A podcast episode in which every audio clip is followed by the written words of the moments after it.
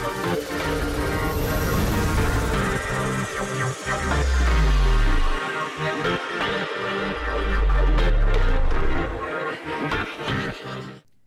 story time. Storyteller aku hari ini seorang aktor. Dia luar biasa banget. Semua sinetronnya booming. Nggak ada yang nggak booming. Ibu-ibu pasti meleleh pada waktu itu melihat dia. Siapakah dia? The one and only Jeremy Thomas. Halo, Hai, apa kabar? Baik. Thank you for coming. Sama-sama. Sorry ya, ganggu harus No, it's okay, jauh-jauh okay. ke sini. No, okay. Santai. Gila, Jeremy loh, legend loh. legend loh, karena gue ngefans banget zaman dulu dari awal luar biasa banget. Jer boleh cerita nggak awalnya gimana? Kan pertama sebelum syuting-syuting mungkin dirimu start from Ya, jadi gini. Oke. Saya tuh lahir di Sumatera sebenarnya. Bukan sebenarnya, saya lahir di Sumatera eh, dari SM dari lahir SMP SMA saya tuh di eh, apa namanya? Kalau kalian tahu di Sumatera Tengah itu atau di Riau itu ada yang namanya daerah namanya Minas Minyak Nasional. Di situlah saya tumbuh dan besar, berkembang. sebelum lanjut ada campuran dong pastinya. Ada. eh, itu You're not really Indonesian. Iya ya. Eh, dari garis papa saya sudah pasti kalau ngeliat seperti ini saya keturunan India Oke. dan tapi kita keturunan India tuh yang berbasis eh, atau bergaris dari Katolik. Oke. Jadi di San, daerah San Thomas Kerala namanya. Itu dia di daerah South kalau saya nggak salah. Dan ibu saya itu Indo, Filipina sama Belanda. Oke. So Jadi ibu saya tuh kurang lebih kalau kamu lihat putri saya, Valerie, ibu saya tuh kurang lebih duplikatnya. Valerie. Jadi bapak saya pintar tuh milih yang cakep-cakep. gitu. Oke, saya besar di sana, tumbuh dan pada saat saya SMA karena memang di sana tuh sangat western komunitas. Jadi yang namanya sport culture itu sangat tinggi sekali. Oke. Jadi hiburan di sana tuh cuma olahraga eh, BMX, eh, kolam renang, sepak bola, softball, baseball, eh, gymnastik, semuanya ada.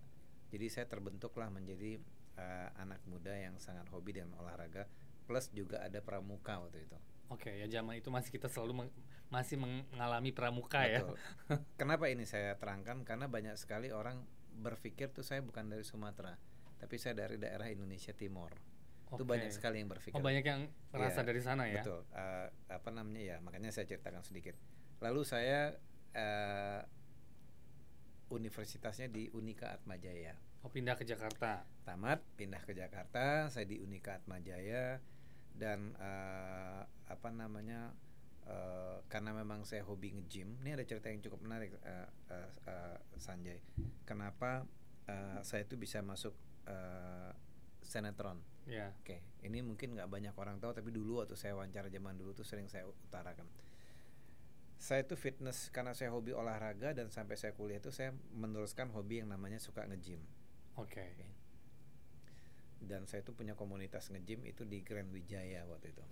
Di daerah situ. Daerah daerah selatan Daerah ya. Selatan, Grand Wijaya dan saya itu zaman dulu tuh karena saya hobi nge-gym banyak sekali di fitness saya itu berbagai macam profesi ada yang agensi iklan, ada yang fotografer, ada yang model dan semuanya.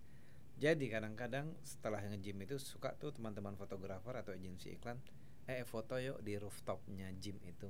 Oke. Difoto lah saya. Itu hanya iseng-iseng tuh. iseng cek cek ceklek ceklek ceklek ceklek ceklek ceklek foto mulailah eh, saya itu dengan job-job eh, job-job yang pertama ada eh, apa namanya eh, eh, bukan banner apa namanya print ad zaman Print dulu itu ad, namanya iya, print, print ad, ad. print ad Itu eh, untuk iklan ya. Iya, print ad eh, motor, print ad rambut. Nah, saya nggak bisa sebutin brandnya Uh-uh. kecuali dia bayar Sanjay. Lalu eh, Tunggu berikutnya ya kalau iya. ada sponsor. print ad dan dan, dan apa namanya dan uh, surprisingly saya ketemu Ina tuh juga di lokasi syuting uh, TV komersial iklan. Jadi sebelum Sebelum- ngetop, jadi sebelum gini, masuk sinetron jadi udah gini, ketemu Ina. Iya, jadi uh, apa namanya kalau kamu tanya anak pasti dia bilang ya kamu hokinya gara-gara saya. Jadi sebelum saya masuk uh, meran- uh, kaki saya masuk di dunia sinetron tuh saya udah ketemu sama Ina. Satu profesi sebagai bintang iklan. Oke. Uh, waktu itu ada iklan rokok, ada iklan lumayan lah. Kita sering ketemu dalam satu komunitas iklan.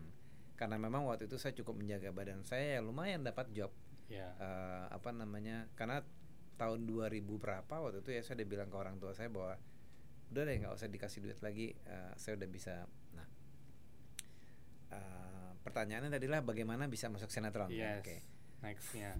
jadi waktu saya satu hari itu saya itu jalan-jalan di bukan di mall saya lupa di mana lah lalu saya itu di eh, disamperin sama seorang sutradara yang sekarang tuh udah almarhum Bung Yopi Purnama Oke.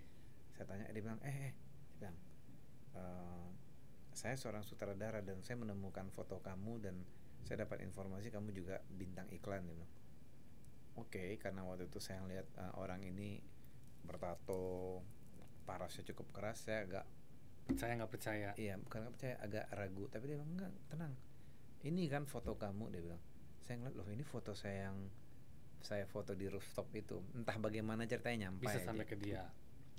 nyampe oke Itu umur berapa? Em,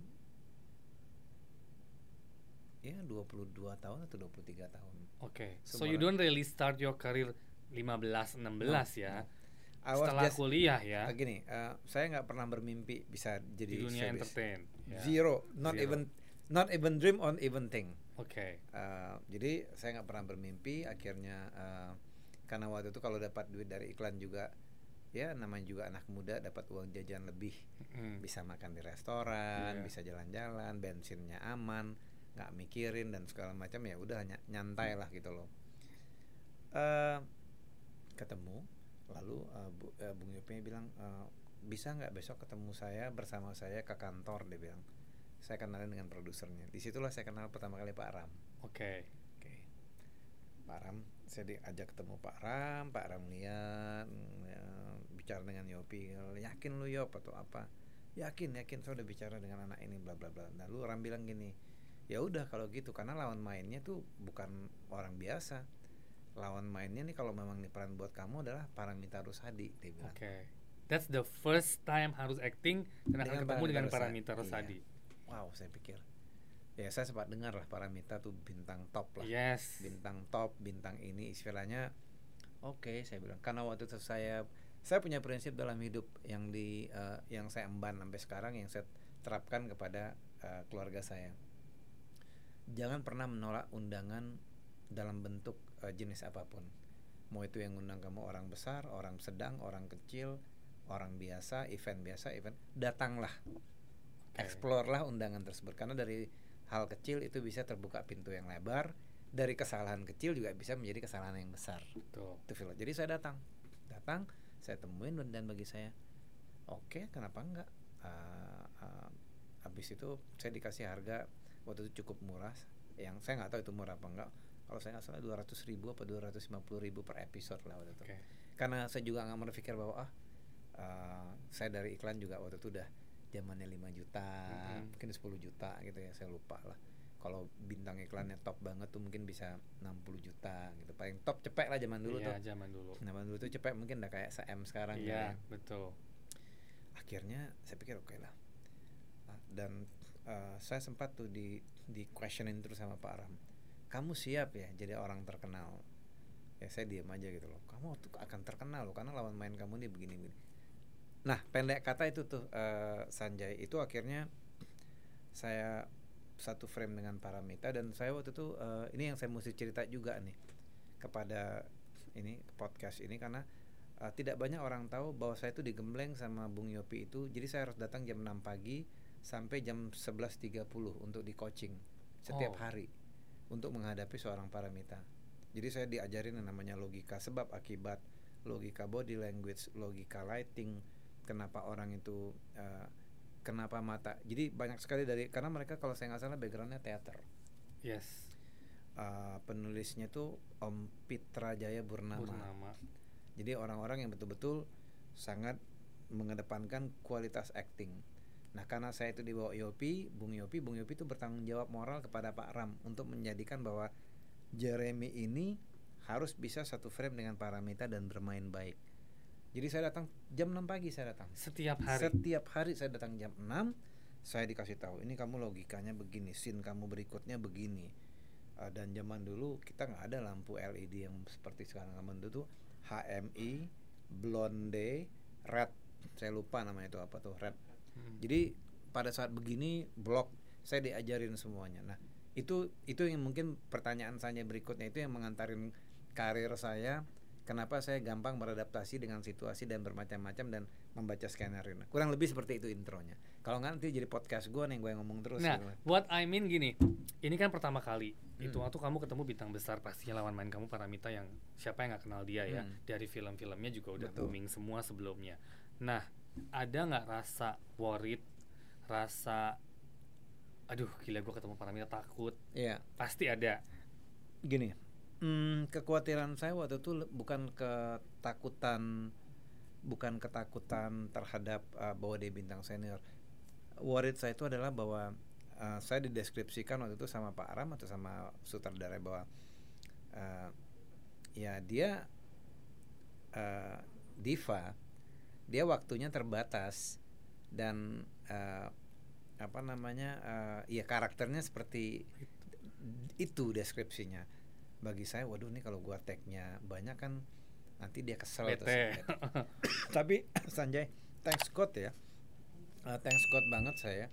Uh, chemistry wise kita akhirnya berteman.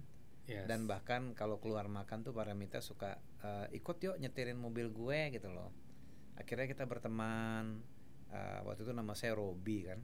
Ya Rob, Rob jalan yuk dan segala macam. Dan dia juga memberi dia cukup memberikan empowerment kepada saya. Memberikan empowerment dan saya ngerti bahwa di situlah sikap profesional dia mengatakan gini kalau framing ini berhasil dengan baik karena kunci ceritanya itu ada di kita. Kunci ceritanya itu adalah Tisula Samudra itu adalah saya dan Anjas itu anak orang kaya yang bapaknya kelelahan melihat kelakuan kita dan saya waktu itu womanizer hobinya playboy dan segala macam dan akhirnya disetting menjadi miskin gitu nah kita berakting dengan baik eh, dan saya kalau saya nggak salah tuh Atis Samudra bukan saya kalau bukan kalau nggak salah saya confirm tuh hasilnya luar biasa bagusnya Yes, this is that's one of the best sinetron Ya, yang aku itu- zaman dulu nonton Ya, juga sih Itu jujur. my first debut udah. Setelah itu ratingnya kalau saya nggak salah cukup tinggi zaman dulu di RCTI Yes. itu. Nah di situ saya lihat Pak Ram uh, trust levelnya terhadap saya tuh menjadi sangat luar biasa tingginya. Dan langsung saya masuk ke blog. Tiap kali ada cerita tuh langsung saya masuk ke blog opsi pertama. Kalau dia nulis ya berlanjut lah waktu itu ke Bella Vista, Janjiku, uh, istri pilihan, wah banyak lah lupa saya. Nah, dari situ kan langsung tuh booming, bla bla bla bla naik semua. Hmm. Dan siapa yang tidak tahu Jeremy Thomas pastinya gila idolanya pasti ibu-ibu dan Ibu-ibu semua ya. wanita. Karena emang Ibu, wanita zaman dulu sekarang jadi ibu-ibu Iya. berarti kan masih fansnya dong berarti. Itu gila banget sih emang dan zaman dulu kan emang tidak terlalu banyak Bintang. bintang dan sinetron ya. Betul. Maksudnya kalau sekarang kan you can Banyak. Press Iya. any channel there is Betul. another series gitu kan dengan sometimes bintangnya siapa aja bingung. Betul. Nah, to maintain your career Iya. itu kan gak gampang. Yes. Tetap bintang baru tuh kan bermunculan Betul. dan mungkin ada yang lebih ganteng pasti ada, Yes. yang lebih bagus mungkin ada. You have a quality that apa yang bisa Oke, membuat kamu eh, gua harus maintain nih. Ya. Gua harus tetap berada di Oke. situ. Eh, bagus pertanyaan itu Sanjay. Jadi gini, eh, gini, saya kebetulan, eh, saya kebetulan orang yang percaya dan believe terhadap suatu proses atau eh, suatu kesinambungan. Eh, tanpa saya sadari, waktu itu tanpa saya sadari, kebetulan untung saya nggak menyadari waktu itu bahwa proses ini mengantarkan saya dan beberapa teman-teman yang lain dalam suatu proses yang cukup panjang dan melelahkan mungkin kalau saya nggak salah tuh lebih dari 10 tahun sinetron yang kami bintangin rame-rame itu cukup mendapatkan tempat di hati masyarakat. Pasti. dan saya masih ingat tuh Pak Ram tuh pernah bilang bahwa gila Jeremy sinetron istri pilihan kamu. Uh, share TV share-nya itu sampai nembus 80% above. The highest and the biggest rating dia bilang. Dan TV waktu itu cuma 4 dan itu yang memberikan signature kami kepada industri dan kepada masyarakat. Yes. saya sendiri waktu dalam proses tumbuh kembang saya sebagai anak uh, muda yang uh, muda dewasa kecil lah saya juga nggak ngeh waktu itu. Saya baru ngeh tuh setelah waktu saya above 40 pada saat orang bilang gila sinetron zaman dulu. Itu yang merecall saya. Nah pertanyaannya adalah gini bagaimana memaintain? Yes. Karena by industri praktis waktu itu eh, saya gini eh, mungkin ini yang eh, keberuntungan saya yang mungkin sekarang anak-anak sekarang eh, mereka mendapatkan keberuntungan yang berbeda nanti saya cerita Hmm. zaman dulu saya cukup beruntung karena saya itu diemban dan dilatih dan disutradarai dan skenario saya ditulis oleh orang-orang yang betul-betul eh, apa namanya eh, Pakarnya di situ lah ya. saya masih ingat sebelum saya masuk judul baru tuh dua bulan apa tiga bulan sebelumnya saya sudah diinfo sama penulisnya. Gua lagi nulis nih misalnya Zara Jetira Iya, iya zaman dulu. Ajar pas ketemu di multi Jar saya lagi nulis nih buat kamu. Kurang lebih nih cerita kamu seperti ini. Jadi proses eh, penempaan itu yang akhirnya membuat saya menjadi saya nggak tahu di mata industri menjadi suatu signature tersendiri. Tanpa saya sadar gitu loh. Sutradara saya udah kenyang sama sutradara-sutradara yang cukup idealis Eh, Bung Yopi Enison eh, Maruli Ara Nasri Capi almarhum. Wah itu istilahnya kan memang orang-orang dedengkotnya di Dunia IKJ industri ya. dunia industri. Di DOP-nya juga zaman dulu seperti itu. Dan sinetron zaman dulu pada saat skenario dibaca kamu harus syuting di Bali ya ke Bali. Iya. ke puncak ya ke puncak ke jadi saya mengalami suatu proses tersebut yang tanpa saya sadar itu menjadi mungkin eh, apa namanya eh, universitas saya yang membuat saya menjadi sekarang kalau itu nggak ada saya nggak tahu nah Iya. tumbuh kembangnya anak muda sekarang ya memang harus karena memang industrinya meminta seperti itu Yes. stasiun TV 15 mm, ber- 12 kali ya saya nggak tahu jam tayang yang dari seminggu sekali menjadi setiap hari Dari siang malah sekarang dari kan. siang So Fa- it's more instant for ya them. jadi eh, bagi bagi saya keberuntungan mereka adalah di alokasi opportunity eh, mangkoknya mereka menjadi lebih besar Iya. entry eh, to industrinya menjadi lebih gampang buat mereka tapi kan itu kan bukan suatu kesalahan Bukan itu adalah suatu kemudahan Yes. Nah, pada saat ada sesuatu, sesuatu yang tertempa itu yang mungkin menjawab secara tidak langsung ada sesuatu yang tertempa, ada sesuatu yang instan, ya menjadi signature udah pasti. Iya. Udah. Kalau menurut saya seperti itu jawaban eh, ah, apa namanya statistik gampang-gampangannya seperti itu. 27 tahun di dunia Hmm. hiburan. Ada rasa jenuh nggak? Pasti, Pasti. pasti. Saya ada masa-masa saya pa- pada saat saya mengatakan bahwa this is enough, I need to step back, I need to find somebody some apa another option or opportunity dan segala macam thought thought seperti itu banyak bahkan sekarang nih per hari ini saya mengatakan bahwa look I will continue my showbiz with a different platform maybe series atau film atau digital but not sinetron gitu loh Oke. karena uh, saya mengatakan uh, passion saya atau interest saya tuh udah nggak di situ lagi mungkin ya Iya. kadang-kadang saya pikir bahwa apakah saya mesti formally announce tapi rasanya kalau saya formally announce eh, saya nggak mungkin mengubur atau eh, mengkanibal sesuatu yang membesarkan saya cukup saya simpan buat saya Betul. Jeremy dan MD. yes Kita pertama kerja di judul eh, Cik, eh Ciklet. kelas- ya, Ciklet kan Cinta benar Kelas ya? Atas. Cinta kelas atas. Itu juga ketemu MD tuh kalau saya nggak salah tuh ada ber- eh, dulu yang Tiger bukan ya Tiger Boy MD juga bukan ya I- no no bukan bukan. Bukan ya? Itu film kan? Iya Bukan, bukan, bukan. ya Mm. berarti Ciklet Cinta Ya, Kelas Atas dan ketemu pemain-pemain yang sudah pernah bekerja sama sebelumnya pastinya. Desi, right? Iya Desi And iya. then I forgot sih. Berarti kan buat kamu lebih easy beradaptasi karena you know these people. yes Mostly kan, mostly Yes. kan ada Ferry Salim kalau nggak salah ya. yes Ya, betul udah pernah bekerja sama dengan Betul. semuanya. betul Nah, itu pengalaman kamu gimana? Ya, sama sih mungkin ya. Eh, gini, eh, saya beruntung, eh, Sanjay. Kebetulan eh, saya masih mengatakan bahwa teman-teman saya, teman-teman wanita saya yang aktris itu mereka adalah saya kategorikan tier A actress. Ya, Dan saya beruntung, Desi, eh, Mita, Paramita, Ayu. Ayu Asari, Kris Dayanti, eh, Tamara juga pernah. Tamara tuh film pertamanya dengan saya. Oke. Tamara tuh main film pertamanya itu dengan uh, di filmnya anakku terlahir Oh, kembali. itu iya betul Iya. the title. Itu itu uh, Tamara dengan saya. Sutradaranya Ennison Sinaro. Jadi uh, uh, apa namanya bintang-bintang menurut saya tier E ini ya saya cukup beruntung kenapa? Ya karena memang kita uh, cukup cukup bermain dengan passionate lah gitu loh. Sinetron sekali seminggu satu episode kadang-kadang lebih dari seminggu syutingnya. Karena kan tayangnya nggak kejar tayang. Jadi ya eh, pada saat kita recall nih di di tempat yang lain atau di produksi yang lain ya sangat gampang gitu loh di luar konteks nih iya ada beberapa informasi saya pengen klarifikasi Jeremy Thomas itu ribet Iya. ada info kan pasti Iya, kamu iya, juga iya. mendengar kan Iya, iya, Aduh betul. jangan pakai Jeremy deh Iya. ribet katanya Iya. kalau syuting nah itu pengalaman saya enggak sih so far Iya. so itu Sebenarnya pengen gini, tahu kenapa sebenarnya- ada info-info seperti itu Eh, gini, eh, sebenarnya gini.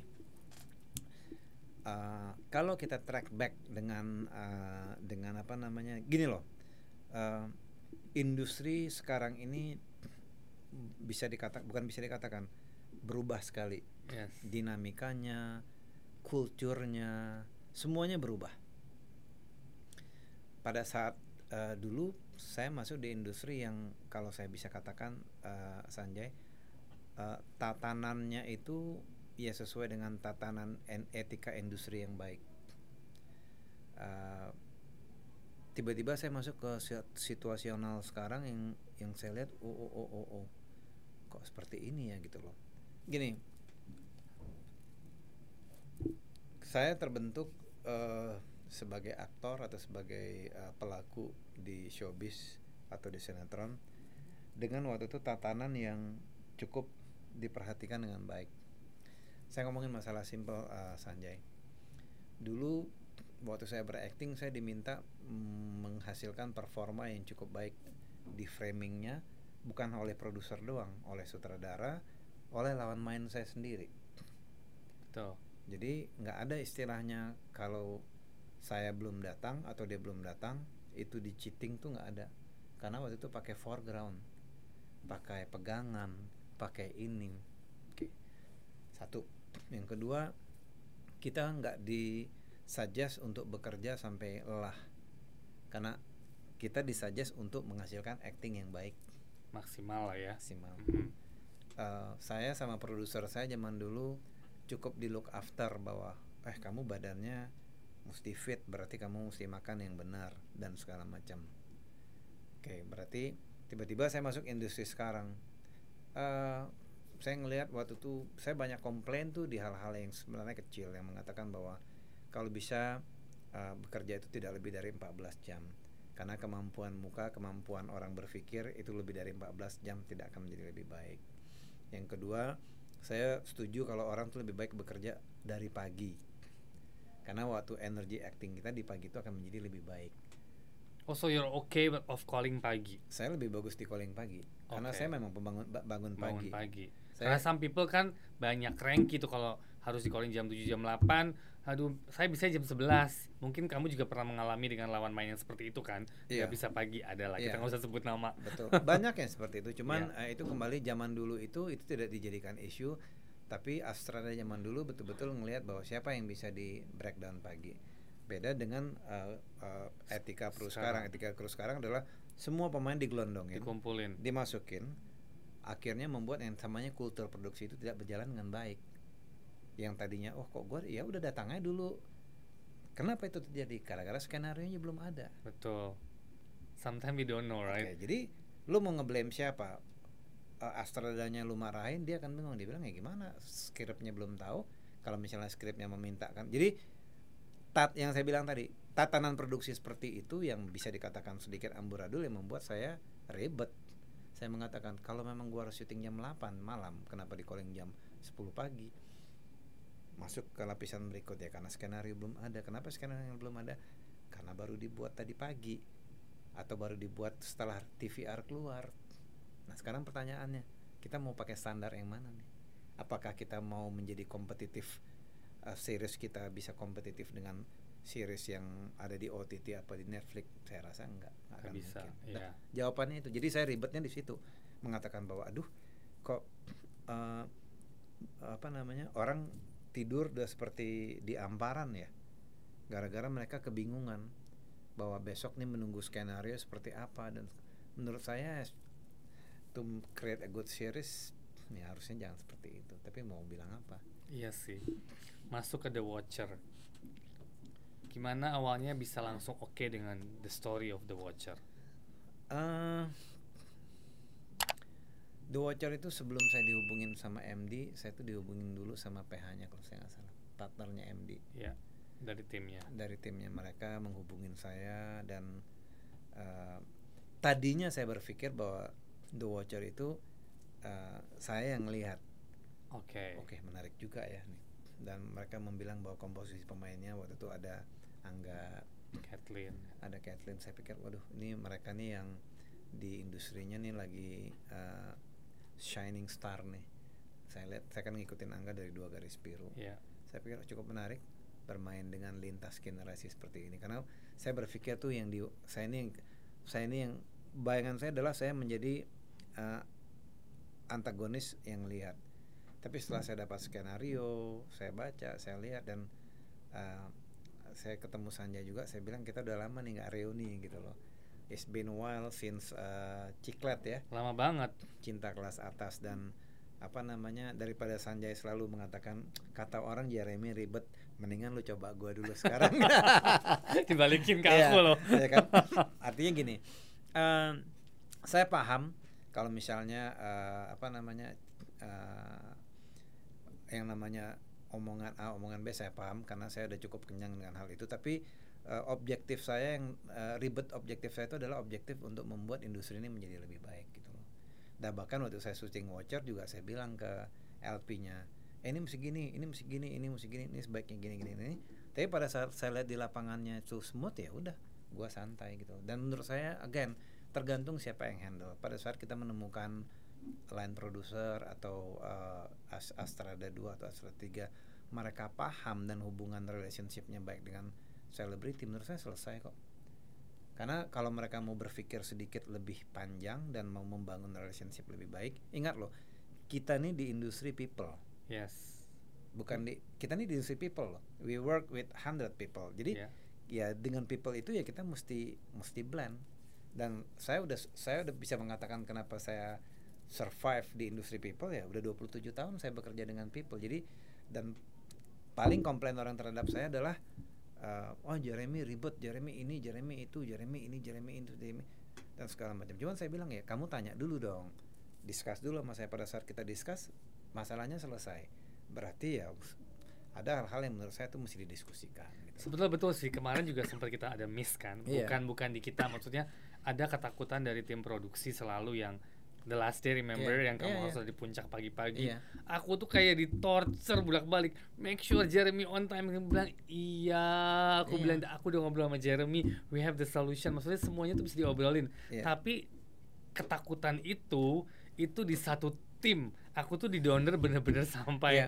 Tengah malam karena semua orang yang aduh Jeremy kalau besok nggak on time nih dia sin semuanya sin Nah. dia. Sampai aku ngobrol sama tante Ida mbak tolong ya mbak Betul. please. Aku Eh, sampai minta tolong ke sana ke sini kan? Eh, kadang itu bisa gini eh, apa namanya eh, Sanjay saya berapa kali eh, kebetulan saya waktu itu berapa kali memproduksi eh, digital series. Serius ya.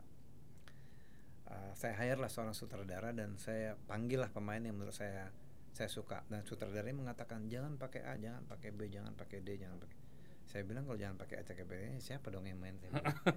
Ada termasuk salah satu teman baik juga yang teman yang saya jangan ini nanti bikin saya bilang sama dia kamu dapat informasi bahwa mereka dikatakan ribet lah dikatakan apa tuh dari siapa? Oke mungkin nyebar lah. Ya Di- karena ini small world kan? Tapi yang namanya sorry yang namanya definisi mereka ribet dan segala macam. Sorry. Udah pasti ada sebab dan akibatnya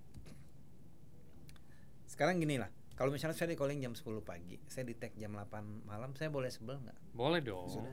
Fair tapi kan nggak nyebar kan? Iya. kru ini mengatakan namanya si A lu nggak beres menyebar sama meng- kan bintang nggak pernah ngomong kayak gitu. Dia cuma paling dongkol sehari dua kali ya selesai. But the other round pada saat misalnya bintangnya sedikit mengatakan seperti itu nyebarnya rame. Nah bagaimana cara mengantisipasinya? Sederhana buktikan aja kalau produksi itu berjalan dengan lancar dan selesai. Eh, saya syuting iklan selesai. Saya syuting film-film yang lain selesai dengan baik. Eh, paling mereka bilang Jeremy makannya healthy which is itu harusnya perlu. Jeremy nggak suka syuting pagi ya syuting eh nggak suka syuting sampai larut malam gara-gara memang kita harus tidur supaya besoknya fresh, dan itu semuanya Make rasionalitas yang make sense. Betul. Udah.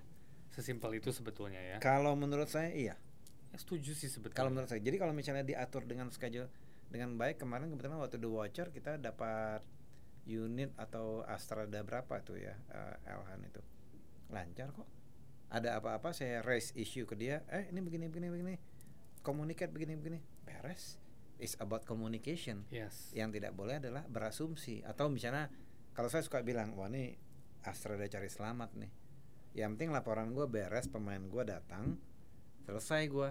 Banyak sih hal-hal seperti itu. Banyak Banyak. banyak misalnya pemilihan catering Eh, pemilihan catering yang misalnya digelondongin saya udah sering saya sering saya ngelihat bagaimana tidak organisnya misalnya katakan catering dikumpulin mungkin saya jarang makan catering tapi saya lihat ada kru yang nakal kotaknya tetap sambalnya aja diambil anjay Iya. Glek.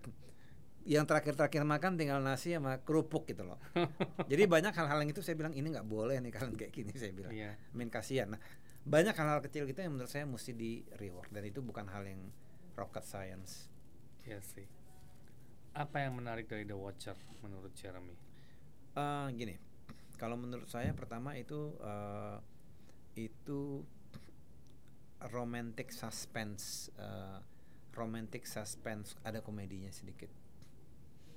Eh, satu itu, yang kedua ini film jarang nih. Tipe ini dibilang cerita cinta, iya enggak. Hmm. dibilang uh, suspense 100% iya enggak dibilang action iya enggak jadi moodnya ini kurang lebih kayak Home Alone Oke. moodnya ya Moodnya kayak Home Alone jadi ada tegangnya ada tali ceritanya ada komedi sedikit. ada komedi sedikitnya dan uh, komposisi pemainnya menurut saya itu perfect dan saya ngeliat Anggi di sini menggunakan rumus yang berbeda cara Oke. pengambilannya saya kan sedikit belajar saya Iya. oh oke dia pengambilannya cara saya udah bisa ngebayangin nih barang ini nanti uh, film ini akan fast cuttingnya seperti apa set set set set set, set gitu loh Uh, menurut saya ya cukup menarik makanya nanya kapan trailernya muncul nih Ya, soon kita kabarin. Gitu ya. Tapi as your character di The Watcher, are Uh, you happy with that? Oh, I'm very happy karena menurut saya um, uh, gini, saya lately ini kebanyak ke ke lately saya tuh kebanjiran karakter yang as if di awal itu seperti dipikir orang jahat padahal baik. Salah satunya di The Watcher. The Watcher kan saya sebenarnya adalah pria yang baik, Hmm. yang care terhadap kehilangan anaknya. Anaknya. Lalu saya kemarin tuh ada cerita juga di PH yang lain. Di awal dipik- berpikir endingnya enggak. Sekarang saya juga kebetulan akan syuting di Paris seperti itu. Uh, jadi itu kembali lagi mengingatkan saya ke peran-peran saya yang dulu waktu di sinetron. Di sinetron kan saya dulu as if diciptakan penulisnya tuh bahwa karakternya begini. Sebenarnya along the way dia pria yang baik gitu loh. Nah, Jadi secara look ya kalau aku lihat, kan lumayan keras nih, Jen. Hmm. Maksudnya aku garisnya garisnya lumayan keras. Tapi pernah nggak dapet peran? Kayaknya di sinetron nggak pernah antagonis deh. enggak. Makanya kalau orang bilang saya antagonis, saya mau bingung. Nggak pernah saya dapat antagonis. Karena selalu mendapat eh, peran baik. peran baik kan. Hmm. Di Kan- awal tuh mereka nggak melihat kamu di sisi antagonisnya. Enggak. No. No. Jadi eh, apa namanya? Makanya saya saya berapa kali dapat tawaran dari PH-PH gitu. Yang selalu melihat saya itu berdasarkan dari Instagram lah. Wah, Jeremy kalau di Instagram nyigar berarti cocok jadi mafia. Saya bilang, "Hey, it's not like that." Gue bilang, I mean, you need to talk ketemu sutradaranya meng- mengalami, mendalami dan segala macam. Jadi jangan jangan gampang stereotip gitu loh. Oh, kalau begini gini ya enggak lah saya bilang. Tapi kepengen nggak untuk mendapatkan peran yang completely black? Oh ya, bagi saya peran kan peran. Oh. Kalau ada peran yang bagi saya selama itu perannya cukup challenging bagi saya dan saya bisa acting, ya I will do it gitu. Nggak jadi masalah mau antagonis, mau A, mau B bagi saya nggak jadi masalah. Selama peran itu cukup signifikan atau cukup memberikan kontribusi dalam suatu utuhnya cerita. Gitu. Jadi bagi saya ya daripada apa ya? Ya ya peran is peran. Menurut saya peran yang ada sih sebenarnya peran saya yang cukup menarik, cuma saya belum um, tanda tangan confidentiality agreement sama PH-nya. Jadi itu Masih- kamu mungkin kamu tahu uh, nanti, nanti abisnya gua, gua ceritakan. Tapi kalau kamu kamu kamu bilang ya this is a good unik. Jadi saya saya lagi banyak peran-peran yang tiba-tiba di umur saya yang gini mendapat peran yang unik gitu loh.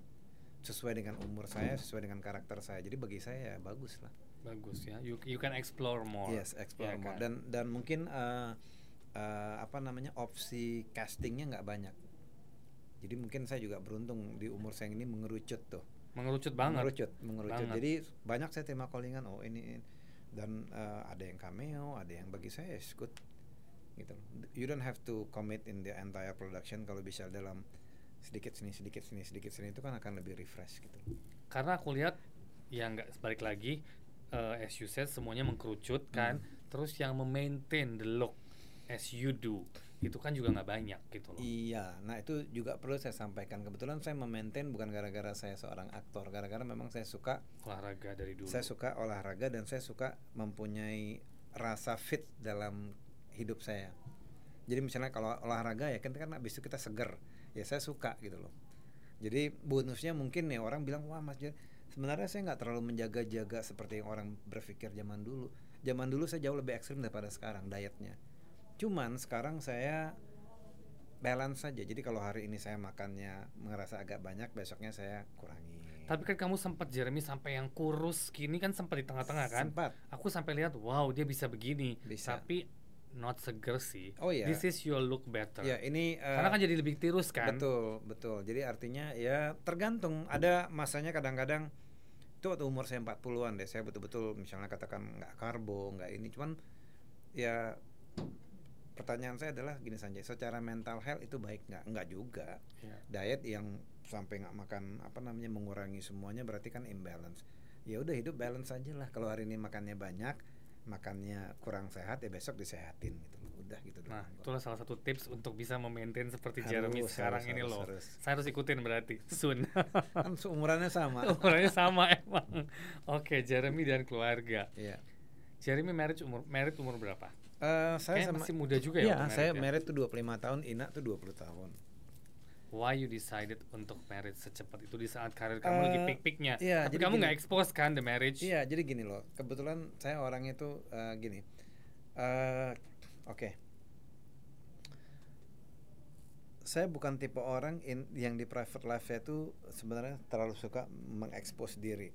Sekarang harus gara-gara sekarang tuh dunia sos so- sosmed. Sosmed, yes. Tapi kalau saya tanya apakah eh, saya happy dengan mengekspos private life saya ke sosmed, jawabannya enggak juga gitu loh. Tapi ya memang kebetulan di industri kita sekarang memintakan bahwa sosmed adalah salah satu lookbook. Yes. Dulu kan enggak, dulu dan saya tuh nggak pernah punya eh, apa namanya punya target bahwa oh gue harus kawin umur sekian, gue harus pesta rame, gue harus ini, gue harus ini, gue harus ini ya enggak.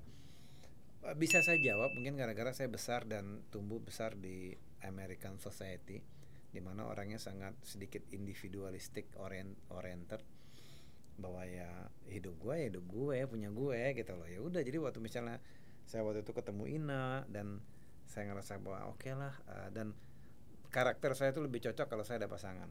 I know myself. Kalau saya sendiri I'm completely mess. Oke. jadi nah, kalau saya sendiri saya nggak akan menjadi lebih baik seperti sekarang.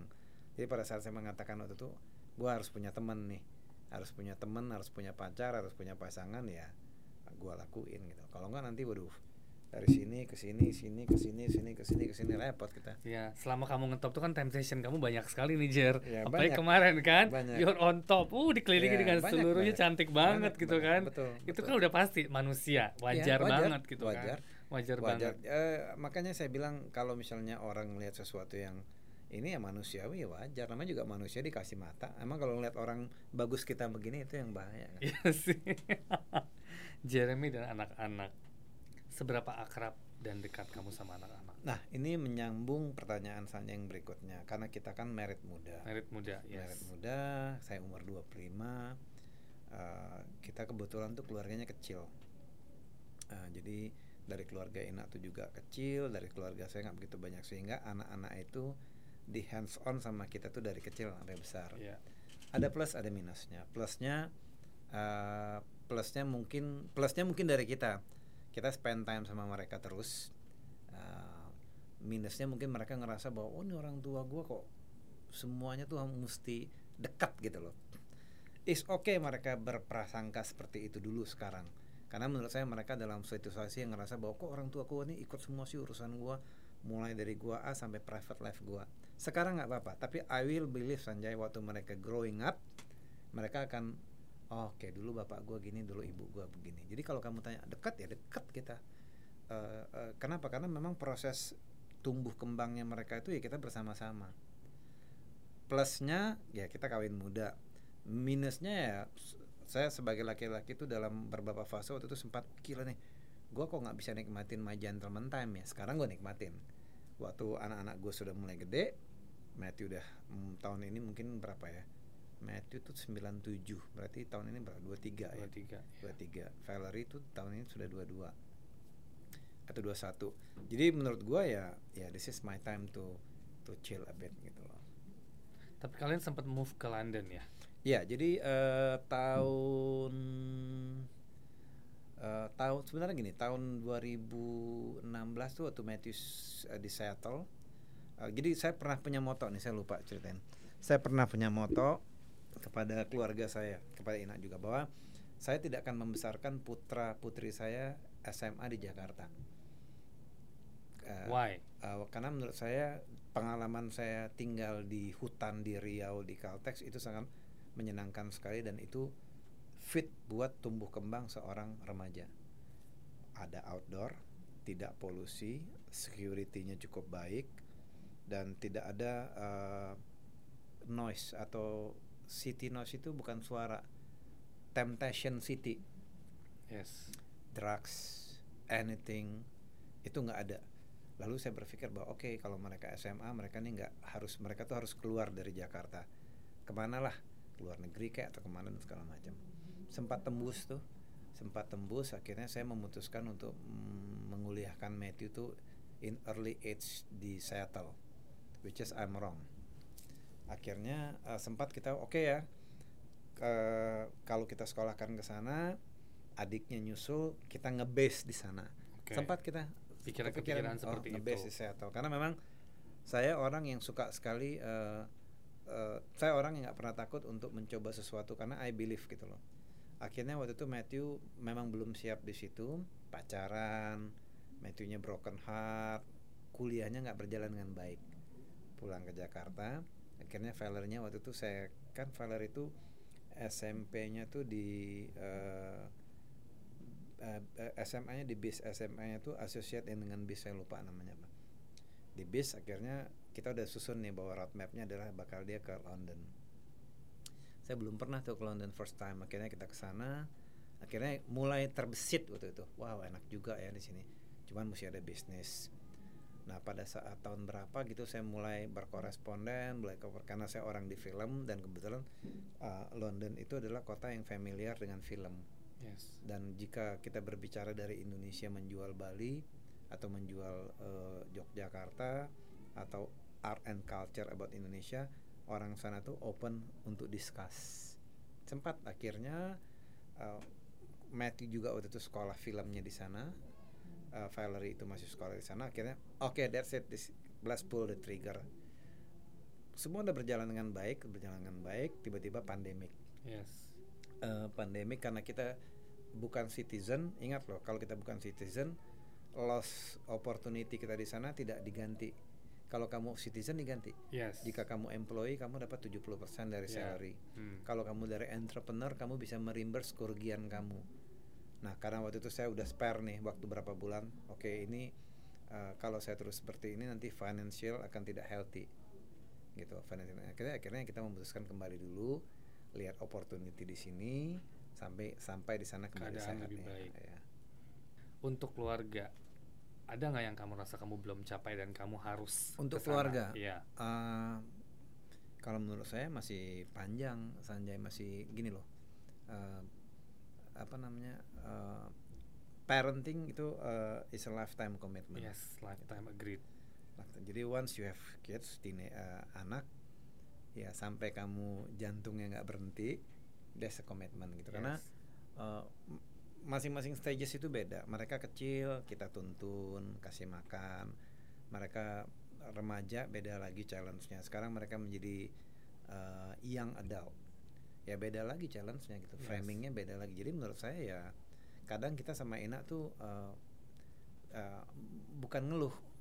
waduh ini kok kapan buat kitanya gitu loh tapi it's okay I mean I'm, I'm happy to to have this situation ya kita mesti manage saja gitu yes balancing kita ya mesti balance makanya kadang-kadang Matthew yang bilang dad mom you have to go to Bali you have to enjoy you have to this this this this this this this dari versi mereka jadi dinamika ini yang menurut saya kan orang tanya Jeremy kenapa bisa awet begini? Gini mungkin salah satunya adalah itu.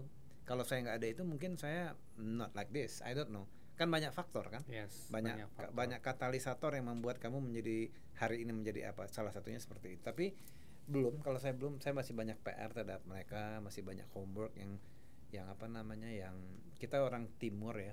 Mungkin by the look kita seperti orang dari seberang tapi by culture kita orang timur kita menganggap bahwa family value itu penting sangat penting jadi menurut Setuju. saya kita harus mengantarkan mereka aja ya belum selesai lah tugas saya ada kepikiran nggak anak-anak bisa ngikutin jejak kamu sebagai aktor bot Eh, awalnya Saya enggak juga, tapi s- eh, apa namanya? Saya selalu mengempower. Jadi gini, saya punya rumus gini. Saya selalu ingin mengempower orang yang eh, speednya lebih baik eh, di tempat tertentu. Contohnya misalnya kayak jari kita nih. Misalnya katakan eh, mereka tuh speednya daripada dia harus super akademik atau apa tiba-tiba memang dia di showbiz atau di performa tinggi ya support. yes Udah. it's basically kemauan mereka sendiri Yes, kemauan mereka sendiri. Jadi Oke. uh, Valerie itu dari uh, kecil dia udah performing, art performing, uh, Excel juga dan mereka menikmatin uh, suasana itu dan menurut saya why not? Cuman peran saya kepa- uh, pesan saya kepada mereka cuma satu. Kalau mengerjakan sesuatu you have to do it all the way. with your heart ya Ya, karena bagi saya apa pun yang kamu kerjakan jika serius, misalnya orang dagang bakmi ya, kalau dia serius ya bisa jadi milioner. yes Jual setuju. tahu bisa jadi milioner setuju jual sepatu bisa jadi super hebat tapi kalau misalnya kamu nggak fokus dan kamu tidak cinta dan tidak passionate itu akan setengah-setengah yes mengerjakan yang setengah-setengah akan menarik kalau menurut saya seperti itu Yes, setuju setuju. Pesan kesan Jeremy mungkin atau mungkin tips tips tips aja Buat tips sih, tips tipsnya? buat yang dengerin kita how you Well- maintain your career how you become like Oke, this kalau maintain karir ya seperti saya bilang, uh, saya orang yang karakternya mempercayai proses bahwa tidak ada instant noodle. Saya lihat sekarang banyak sekali instant noodle. Instant itu menurut saya adalah istilah yes yang kalau mau ngetop berbagai macam rumus cara yang dikerjakan untuk ngetop ya memang ngetop. Tapi I believe itu tidak akan long lasting. everlasting ya, Ya. Menurut saya. Karena saya believe uh, makanan yang enak makanan rumah yang enak aja tuh butuh proses. Iya. dipotong bawangnya di ini di itu. Jadi bukan yang pluk pluk pluk gitu loh. Iya. Eh, itu satu. Yang kedua uh, your body is your temple. So you should after your body. Jadi Tuhan kan memberikan kita kan tubuh. Oke it's okay. Kadang-kadang kita mau have fun kita mungkin keluar apa namanya keluar dari alam kesadaran sedikit mungkin tapi balikin lagi gitu loh. Bahwa eh, apa namanya ya kita mesti menjaga apa yang apa yang di- dikasih sama Tuhan. Dan yang paling ketiga nih yang banyak orang lupa tubuh kita dengan tubuh orang dan mental orang dengan destiny orang tuh beda. Jadi jangan ngikutin template orang. Apa yang terbaik buat kita itu yang kamu maksimalkan. Be yourself ya. Exactly.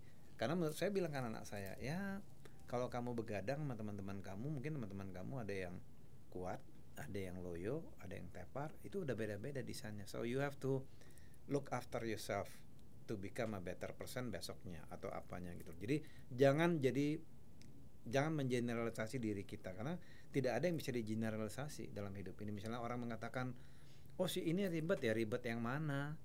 Belajarlah menganalisa, mendengarkan dulu gitu. Jangan cepat merespon gitu loh kalau menurut saya. Dan yang paling penting adalah positive thinking. yes perfect apalagi dengan pandemi gini ya kita sekarang positive thinking aja Tiga, tiga B eh, Sanjay. Pertama kita harus bersyukur dulu betul karena o- ada orang yang kehidupannya belum mungkin lebih baik, ada juga yang nggak lebih baik. Eh, kita harus bekerja, bekerja itu artinya kita harus tetap bekerja dengan apa yang bisa kita lakukan. Makanya saya lihat banyak sekali orang yang bikin YouTube which is good, bahwa mereka ngelihat bahwa itu ada room of opportunity, ya terusin.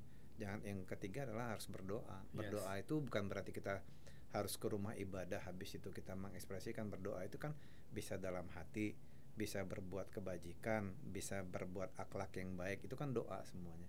Membantu orang yes atau ya banyak lah banyak kalau definisi doa sama saya itu bukan doa yang berarti kita harus gitu doa tuh banyak menurut saya. Terima Gitu. kasih. Ini Sama-sama. hari banyak banget dapat pelajaran dan informasi dari Jeremy. berbagi, berbagi. Ternyata he is amazing person, tidak seperti yang orang-orang bicarakan. Oh iya ya. Thank you. Kan kalau nggak ada podcast seperti ini eh, Orang nggak tahu. orang nggak tahu dan eh, kalau satu hal biasanya kalau pertanyaan versi infotainment kan very light. Yes. Eh, ya dan kita nggak bisa mengeksplor karena memang di situ bukan ruangan untuk mengeksplor. Betul. Thank you so much. Sama-sama. Jangan lupa comment, subscribe, and like. Hari ini podcast aku bersama Jeremy Thomas, the only one, the gorgeous one pastinya. Thank, you so much, Jer. Sama-sama. Thank you. Oke. Foto